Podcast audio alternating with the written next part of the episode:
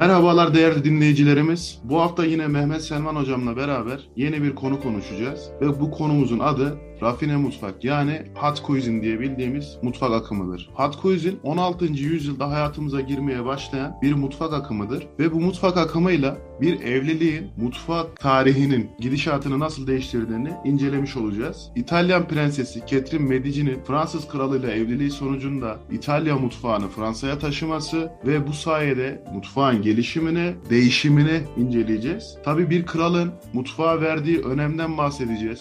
Bu kişi 14. Louis Fransızların kralı ve mutfağa verdiği önem sayesinde aşçılık okullarının ilk defa kurulduğunu şahitlik edeceğiz. Daha sonrasında ise aşçılık alanında yazılan yani gastronomi alanında yazılan ilk kitabı konuşacağız ve konumuzu bu haftalık bu şekilde bitireceğiz. Gerçekten aşçılık tarihinde çok önemli olan bu mutfak akımının bizler için ne kadar değerli olduğunu da bu podcast bölümümüz ile anlamış olacağız. O zaman ben sözü Mehmet hocama bırakıyorum. Mehmet hocam hoş geldin. Hoş bulduk Şinasi hocam. Bugün seninle rafine mutfağı konuşacağız. Cuisine mutfağını konuşacağız yani. Gayet zengin bir konuşma olacağını düşünüyorum. Senin de değerli bilgilerin bize değer katacak. Hocam hiç uzatmayalım.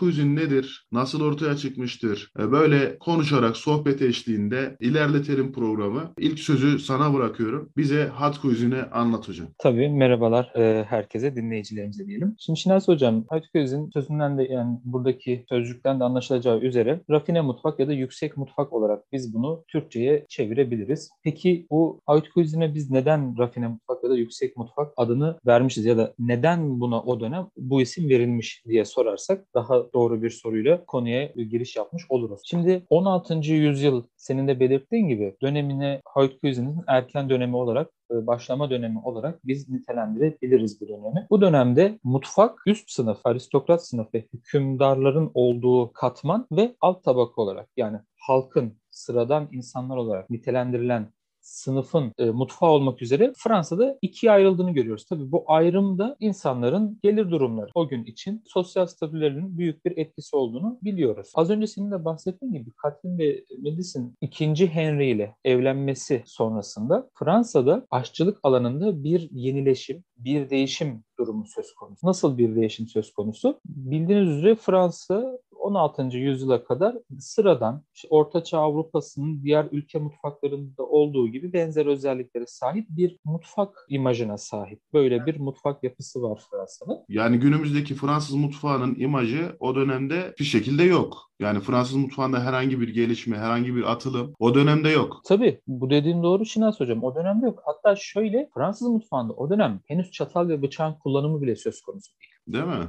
Yemeklerin elle yenildiği genel itibariyle sunumların daha basit veya daha sıradan olduğu bir mutfaktan söz ediyoruz biz. Yani bunun için şöyle diyebiliriz. Orta Çağ Avrupası Fransız mutfağının biz diğer Avrupa ülkelerinden çok bir farkının olmadığını dile getirebiliriz. Ne zamana kadar? İşte Floransalı Catherine de Medici 2. Henry ile evliliğine kadar. Abi şunu diyebiliyoruz o zaman değil mi? Bir kadın geliyor ve dünyayı güzelleştiriyor.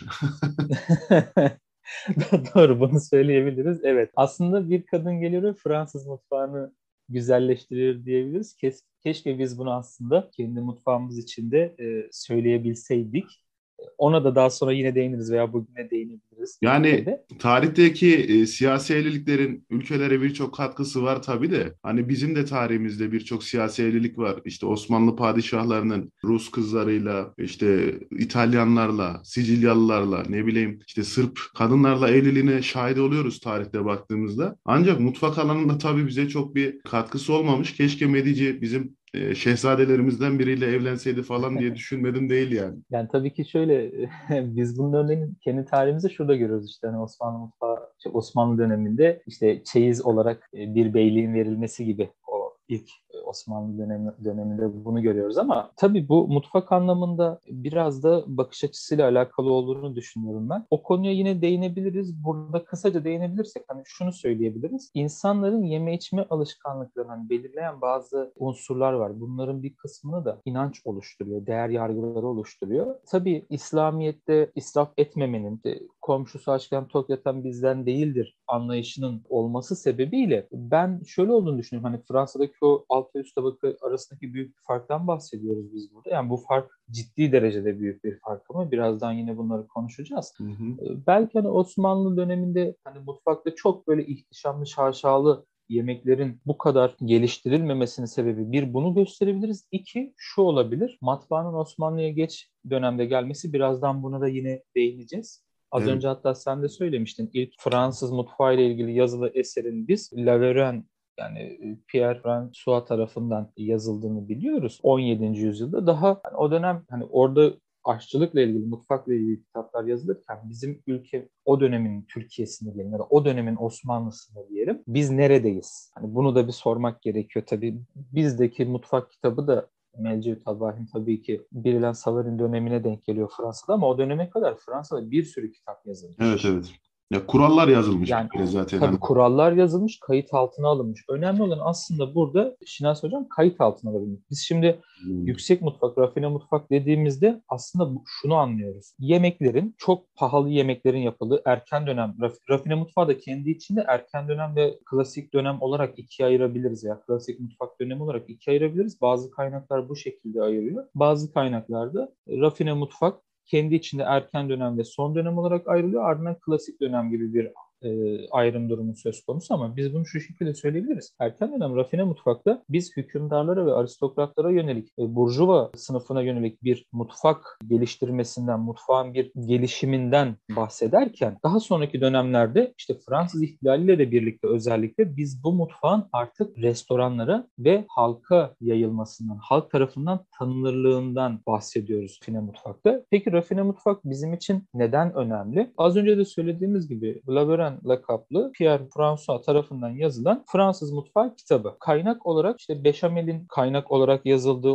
e, Hollandaise sosa benzer bir sosun içerisinde bulundu ama Hollandaise sos değil tabii ki. Ve bununla birlikte Bukegarni'nin ve mutfakta günümüzde bile kullandığımız bazı pişirme yöntemlerinin ve hazırlama yöntemlerinin terimlerinin yer aldığı bir kitaptan bahsediyoruz biz burada. Ne zaman yazılmış bu kitap? İşte baktığımızda Laveren döneminde yani 17. yüzyılda yazılan bir kitapta biz günümüzde bile halen kullanılan mutfak terimlerinin yer aldığını görüyoruz. Tabii bu bize beraberinde neyi getiriyor veya neyi anlamamızı e, sağlıyor. Fransa veya Fransız şefler diyelim mutfak alanında yapmış oldukları girişimler yatırımlar, mutfakla ilgili geleceği görmeleri diyelim ya da ta o dönemden günümüze kadar ışık. Biz aslında bunu görüyoruz. Fransız aşçılar artık saraydan çıkıyorlar ve kendi evet. restoranlarını falan kurmaya başlıyorlar o dönemde. Yani bu aslında büyük bir atılım gerçekten. Yani sarayda çalışırken sadece tek mutfak dünyaları sarayken kendi restoranlarını kuruyorlar ve bununla yetinmiyorlar sadece. Aşçılık okullarını falan da yine işte kurup o dönemde eğitimler vermeye başlıyorlar ve bunun üzerine de durmadan kitaplar çıkartmaya başlıyorlar. Kuralları yazmak o dönemde standart reçeteleri ortaya çıkartmaya başlıyorlar. Bunlar çok önemli şeyler. Yani yemekler sadece akılda değil aynı zamanda artık e, yazıya da dökülüyor. Hani bizim bir lafımız var ya söz uçar yazı kalır muhabbeti. Adamlar gerçekten evet. kayıt altına almışlar ve bugüne miras olarak bırakmışlar yani. Tabii bu dediğin doğru Şinas Hocam. Hatta şöyle bir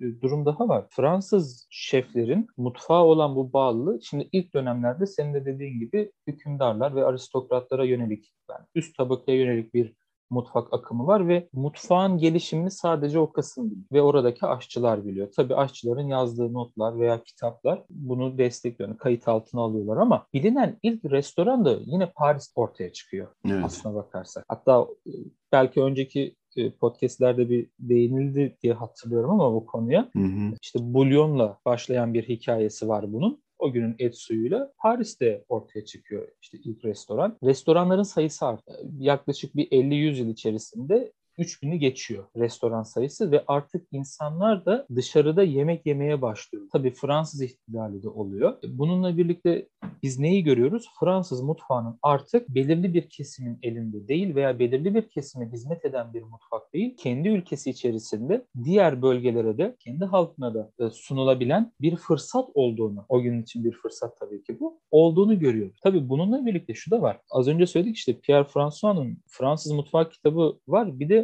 Fransız pastacılığı kitabı var. Yaklaşık 5-10 yıl arada 5-10 yıl şu an tam tarihi e, aklımda değil ama bir 5 yıl kadar aralığı var. Bu kitabın basımından sonra diğer Avrupa ülkelerinde kopyaları, korsan kopyalarının olduğu yönünde biz kaynaklarda görüyoruz bunu.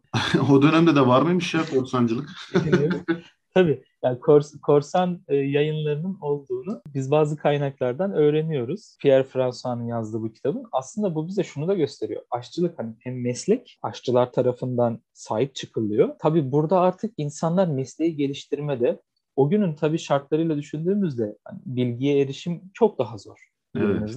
E ne oluyor işte korsan yayınları ortaya çıkmaya başlıyor ve artık Diğer ülkeler de belki o dönem hani bu benim varsayımım tabii ki Fransız mutfağındaki işte bu aşçılık okulları, aşçılıkla ilgili eğitimlerin verilmesi, bununla birlikte yazılı kaynakların artması. Şimdi söz uçar yazı kalır. Az önce senin de söylediğin gibi. Bir ürünü söyle, söylememiz evet o ürünün olduğu anlamına gelebilir ama biz onu yazıyla tasdik ettiğimiz zaman o ürünü ilk tasdik eden biz olduğumuz için, ilk onaylayan biz olduğumuz için o hmm. ürün artık bizim ürünümüzmüş gibi algılanır ve öyle de oluyor zaten. Algının, algının ötesinde öyle de oluyor.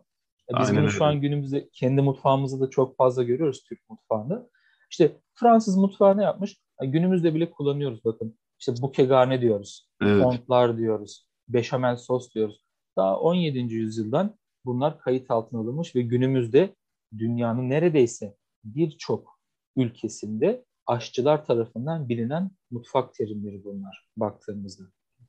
Ya Tabii, mesela beşamel sos diyorsun ya, beşamel sos aslında Osmanlı mutfağında da yapılıyor. Hatta işte Mecel, Mecel Tabbah'ın kitabından mı geçiyordu yanlış hatırlamıyorsam beyaz salça olarak diye geçiyor. Ee, yani aslında var fakat işte nasıl desem işte standartlaşmayı bir gerçi Fransız mutfağından da bize geçmiş olabilir. Bir şey diyemem ona ama beyaz salça diye bir ürün var bizde ve biz Osmanlı mutfağında o tarz soslu yemeklerin yapıldığını görebiliyoruz. Tabii şöyle bir durum daha var. O dönemde Fransa'da yine Polonyalı bir Prenses Maria ile olan bir evlilik durumu söz konusu. O da Polonya'da yapılan işte milföy hamurundan elde edilen volovan var. İşte volovanın Fransa ile tanışması veya Fransız mutfağıyla tanışmasının onun sayesinde olduğuna e, yönelik bazı kaynaklarda da yer alır. Aslına bakarsak milföyde geçmiş dönemde Osmanlı döneminde de yapılan bir hamur türü hmm. bakarsak. Polonya'da o dönem belirli dönemlerde işte Osmanlı'nın belirli kısmı Osmanlı Osmanlı'ya ait e, bir ülke aslında hepsi birbiriyle etkileşim halinde, iletişim halinde. Az önce de söylemiştik mesela Catherine de Medici işte ikinci Henry ile evliliği sonrasında İtalyan aşçıların Fransız mutfağına yön verdiği, şekil verdiği, gelişimine katkıda bulunduğundan bahsettik. Laveure'nin yazmış olduğu Fransız mutfağı kitabı aslında bize şunu da gösteriyor. Artık Fransa İtalyan mutfağının etkisinden çıkıyor. Egemenliği altında değil. Fransa artık ke- evet kendi mutfağını kurdu. Fransa'nın kendi mutfağı var. Tabii etkisi altında değil dediniz. Bunu kurdu. Biz bunu da anlayabiliriz aslında bu yazılı eserlerle birlikte. Yani aslında şunu diyebiliriz. Fransız mutfağının e, bu kitapla beraber artık ulusal bir kimlik kazanmasının da yol açılmış. Yani Tabii. başlangıcı diyebiliriz bu kitabın yazılması. Hı. Çünkü abi artık şu var. Adam kitabı yazmış Fransız mutfağı üzerine yazmış ve Fransız mutfağına göre de mutfağın kurallarını belirlemiş. Yani Tabii. bu artık diyor ki mutfağın babası biziz demeye başlamış yani. Tabii. Hatta şöyle bir durum var. Erken dönem rafine mutfakta pahalı ürünlerin, pahalı baharatların, pahalı ürünlerle elde edilen sosların yer aldığını biliyoruz. Ancak artık bu akıma da yani rafine mutfağın, Oitköz'ün kendi içindeki bu akıma da yeni bir yön vererek pahalı, pahalı baharatlar yerine daha bulunabilir, ulaşılabilir yerel, yöresel baharatların, sebzelerin yine yerel veya yöresel üretimi yapılan sebzelerin kullanımının, bununla birlikte taze etlerin, taze balıkların, taze av hayvanlarının, kümes hayvanlarının kullanımını biz görüyoruz. Yani Oitkos'in rafine mutfakta kendi içinde erken dönem ve ileri dönem olarak ikiye ayırdığımızda bir ayrışım söz konusu. Biz burada bunu da görüyoruz. İşte o dönem aslında şeyden de bahsetmek gerekir. Marie Antoinette Carême'den de bahsetmek gerekir. O da rafine mutfağın son dönemlerinde yine etkin bir şeftir. Mutfaktaki organizasyon yapısıyla ilgili, hiyerarşik yapıyla ilgili temelleri attığını ifade edebiliriz. Nasıl? Şöyle işte aşçı kepi, aşçı kepi yapılıyor. Aşçı kepinde 100 adet pile, 100 adet kat bulunuyor ve bunun 100 yumurtanın mutfaktaki 100 farklı kullanım alanına ithafen yapıldığını söylüyor. Yine Karem tarafından tabii ki bu e, tasarlanıyor. Kaynaklarda bu şekilde geçiyor. Aşçı kepinin bile biz baktığımızda aslında Fransız mutfağından, Fransız aşçılar tarafından ortaya çıktığını görüyoruz günümüzde kullanılan aşçı kepinin. Karamı, Karamı zaten önümüzdeki haftalarda çok konuşacağız. Özellikle Tabii, Nöbel, Nöbel Tüzü'nde çok konuşacağız. Hı hı. Ee, Karam'ın neler yaptığını, aslında dünyaya neler kazandırdığı mutfak alanında ve bunların ne kadar değerli olduğunu da önümüzdeki hafta anlatacağız. Ee, gerçekten Karem bu işin e, üstadı diyebiliriz yani. O yüzden daha uzun konuşacağız tabii. Bu rafine mutfağın sonlarına denk geliyor. Çok zengin bilgiler bunlar. Evet tabii biz rafine mutfakta genel olarak baktığımızda mutfak akımları içerisinde rafine mutfağı şuraya koyabiliriz. Fransız mutfağının İtalyan mutfağının etkisiyle gelişmesi, Fransız mutfağının zengin kesime yönelik geliştirilmesi, ürünlerin çeşitlenmesi ve pahalı ürünlerin kullanılması Fransız mutfağında, ağır sosların, ağır baharatların kullanılması yine aynı akım içerisinde bu ağır sos ve ağır ve pahalı baharatların yerini ve ürünlerin yerini daha yerel ve yöresel ürünlerin kullanılarak yeniden kendi içerisinde ikinci bir akıma dönüşmesi şeklinde rafine mutfağı, yüksek mutfağı biz tanımlayabiliriz tabii ki. Aslında rafine mutfakla ilgili kaynaklara baktığımızda birçok kaynakta ciddi anlamda farklı ve biz karmaşık bilgilerin olduğunu görüyoruz. Tabii ki biz bunu neden böyle karmaşık ve farklı bilgilerin olduğunu görüyoruz? Şundan dolayı belirli dönem rafine mutfak rafine mutfaktan işte növel kuzine geçiş aşamasını farklı anlatırken başka bir kaynakta bu daha farklı şekilde ele alınmış. Mesela klasik mutfaktan, klasik kuzin olarak geçiyor. O kısımdan bahseden kaynaklar var, bahsetmeyen kaynaklar var baktığımızda. İşte aslında klasik mutfak dediğimiz kısım rafine mutfaktan növel kuzine geçiş aşamasındaki o ara döneme, o döneme e, klasik mutfak adı veriliyor. Klasik kuzin adı veriliyor. Bu bazı kaynaklarda yer almış, bazı kaynaklarda yer almamış. Yine rafine mutfakla ilgili de e, benzer işte tarihler arasında farklılıklar gö- e, gözlemlenebilir. Bunun sebebi bakış açısıyla alakalı aslında tamamen. Bu konuyu ele alan araştırmacıların bakış açısıyla alakalı. Ancak biz rafine mutfak dediğimizde şunu biliyoruz. Rafine mutfak Fransız mutfağının doğduğu dönemdir diyebiliriz biz aslında. Şundan dolayı İtalyan şeflerin etkisinden kurtulup kendi ulus mutfağını, kendi ülke mutfağını dünyaya rafine mutfaklı Fransa tanıtmıştır diyebiliriz. Aynı zamanda günümüzde bile kullanılan Fransız e, mutfağında yer alan terimlerin tüm dünyaya kazandırılmasının da temelleri yine rafine mutfak döneminde oluşturulmuştur, atılmıştır diyebiliriz. O zaman ben de son olarak şunu söyleyeyim hocam. Bu dönemde yine aşçıların aslında ne kadar önem kazandığını görmeye başlıyoruz. Yani şeflerin ne kadar ön plana çıktığını ve devlet tarafından ne kadar önemli karşılandığını görüyoruz ki 14. Louis'in bu dönemde mutfağa ne kadar önem verdiğini biliyoruz. Aşçılık okullarını kurdurduğunu biliyoruz. Ve bu kapsamda da ilk kez bir şefe Fransa'nın en önemli devlet nişanı verilmiş. Legion de Honor dediğimiz bir devlet nişanı var. Bu nişan Fransız şefi François Pierre'e verilmiş. Evet. Evet hocam e, ağzına sağlık. Bu haftayı e, burada sonlandıralım. Rafine mutfağı bu şekilde konuşmuş ve tanımış olduk. Aslında Fransız mutfağının nasıl doğduğunu bir nebze konuşmuş olduk. Yani bir e, kadının Fransa'ya gelip yani bu kadın basit bir kadın değil tabii ki de. Kadının Fransa'ya gelip Fransa'nın mutfağını önce oluşturmuş yani Fransa'ya aslında bir kültür oturtmuş. Daha sonra Fransızlar mutfağını geliştirerek İtalyanların etkisinden kurtulmuş ve dünya mutfağını aslında bir nebze yönetmeye başladığı döneme girmiş diyebiliriz. Evet aslında kadın eli değmiş diyoruz ya Şinas Aynen. Gerçekten Fransız mutfağına bir kadın eli dokunmuş. Catherine de Medici olmuş. Aynen ee, bu, öyle. Aynen. E, kadın eli de e, Fransız mutfağını şekillendirmiş. Tabii burada Fransız ihtilalinde büyük etkisi var. Onu da e, es geçmemek gerektiğine inanıyorum. E, tabii. Fransız ihtilaliyle çok... de artık halk da bu e, aşçıların maharetlerini görür olmuş ve aşçıların maharetleri sonucu işte onların yapmış olduğu yemeklerden de faydalanmaya başlamışlar ve Fransız mutfağını aslında aşçılar, e, devlet, işte o günün yöneticileri, halk hep birlikte sahiplenerek aslında günümüze taşımışlar ve günümüzdeki işte kuralları, terimleri ta o günden belirlemişler. Ee, şunu da söyleyelim son olarak ilerleyen haftalarda belki 5, belki 6, belki 10 hafta sonra bir konu daha konuşacağız seninle hocam. Gastro diplomasi diyeceğiz. Gastro diplomasinin evet. de aslında bu döneme ne kadar etki ettiğini aslında çok yeni bir terim olarak ortaya çıkmasına rağmen geçmişte diplomasinin gastronomi alanında da ne kadar etkili olduğunu bu şekilde da burada şahit olmuş oluyoruz. Evet, evet Şinasi Hocam. Hocam ağzına sağlık. Ee, çok keyifli oldu yine. Ee, konuşmalara doyamadık. Bu haftayı bitiriyoruz. Önümüzdeki evet, hafta evet. Növel Cuisine'le yani yenilikçi, yeni mutfakla e, programımıza devam edeceğiz. E, yine Mehmet Hocam'la beraber bu keyifli konuşmayı yapacağız. Bizi dinlediğiniz için teşekkür ediyoruz değerli dinleyicilerimiz. Gastronomi Podcast'i takip etmekten vazgeçmeyelim. Lezzetli dinlemeler diyelim o zaman hocam. Evet hocam. Sloganımızı unutmuyoruz. Lezzetli dinlemeler efendim.